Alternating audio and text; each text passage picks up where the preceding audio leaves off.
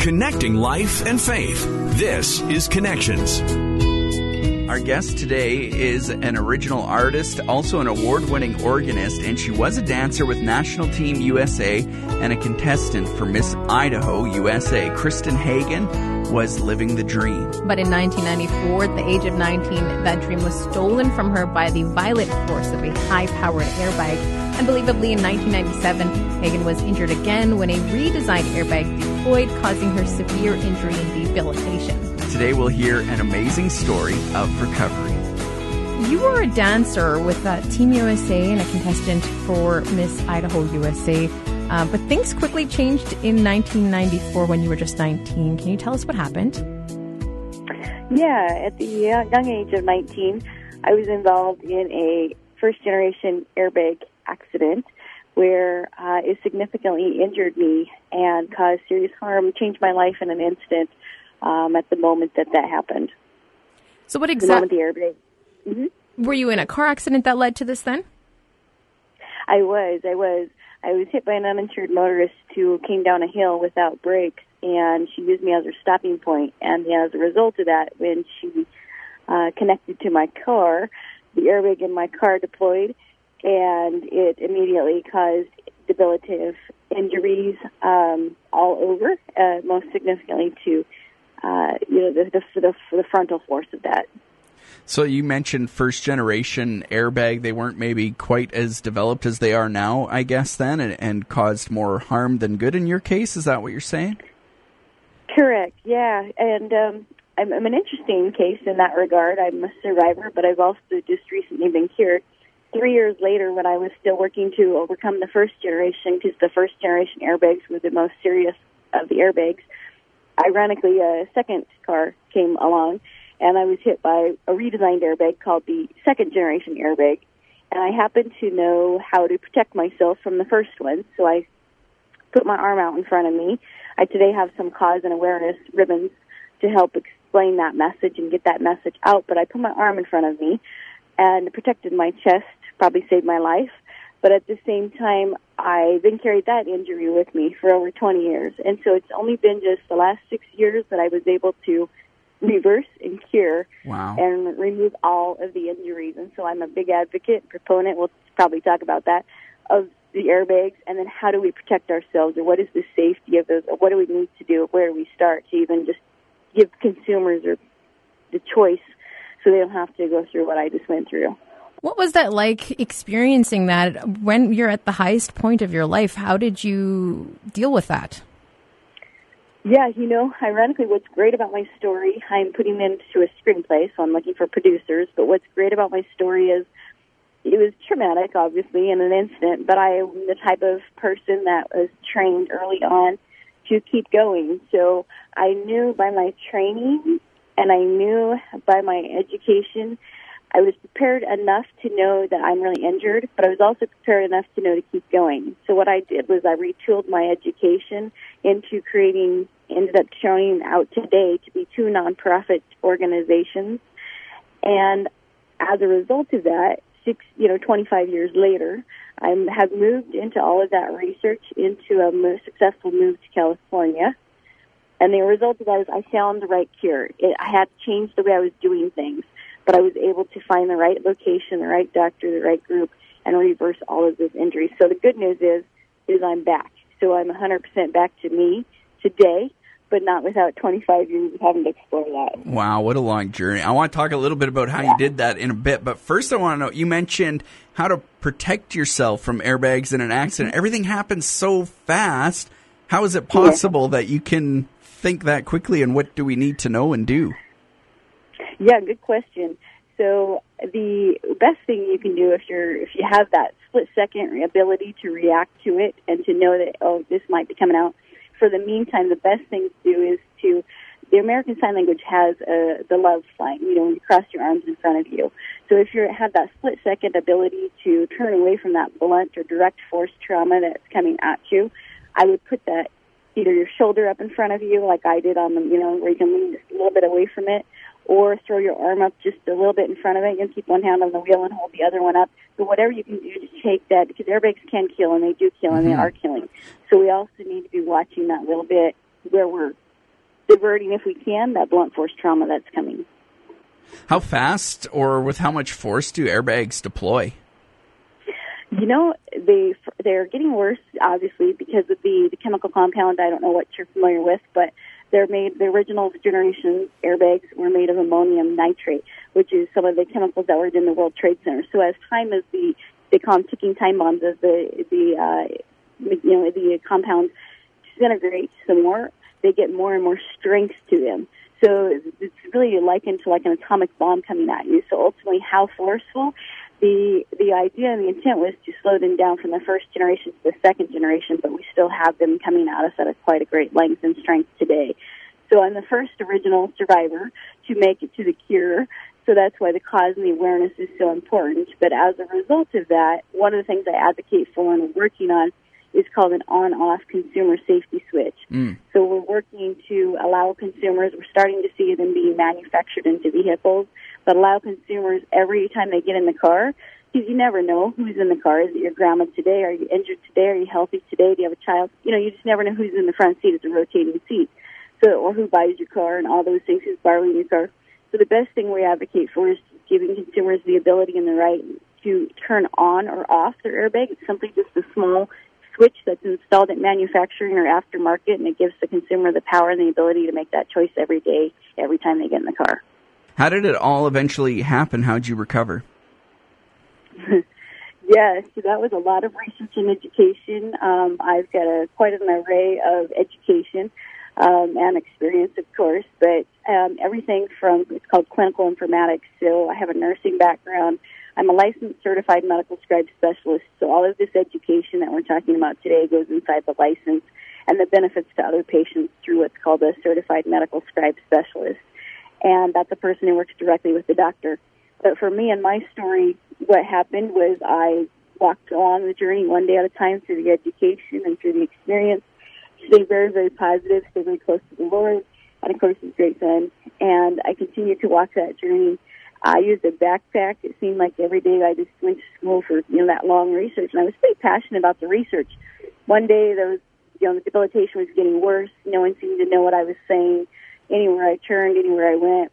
So we said a prayer. My husband and I said a prayer. We were upstairs in a, in a different state, and things just quickly changed really fast. And about six years ago, we ended up over here in California, which is where I always wanted to be. So it was my original past, which is very cool. It was the first sign I had and we came over here, and immediately I knew where to go, and it was a different kind of care called integrative medicine. And so I chose this facility, a doctor, and myself as a client in a wellness-based system to get well. And it, the, the event, series of events just unfolded one thing at a time, and like they say, uh, it just one thing after another uh, undid those injuries. Ended up being a for me a roller coaster ride that kind of put my injuries to the again to the test or or, or at least gave me clue what was wrong um, because I just knew something was wrong but I couldn't quite pinpoint it and I think a lot of Americans have that too what what's wrong but I'm not sure. Kristen, you said before that your body was kind of like concrete. You went from being athletic and active to barely able to move. How did you finally get to a spot where you consider yourself fully healed? It was what's called integrative medicine. So that's a combination. It's a highly scientific healthcare system that's wellness driven and wellness based and it offers a complete care. So what that means is I was able to find an osteopath who got me started on the path to do a innumerable amounts of chiropractic care, you know, so a lot of adjustments, um, massage, opened up the tissues again. We did vitamins, um, vitamin infusions, like IV infusions. We did a, a highly, you know, blood, scientific blood test that would show me exactly where my nutrients were off. So what I did was I healed the body from the inside out. And by doing so, I not only was healing it internally from the inside out, which I kept that healthy as my, myself, but I also gave me strength and stamina to get through all of those, you know, adjustments that I would take to eventually get my whole body moving again.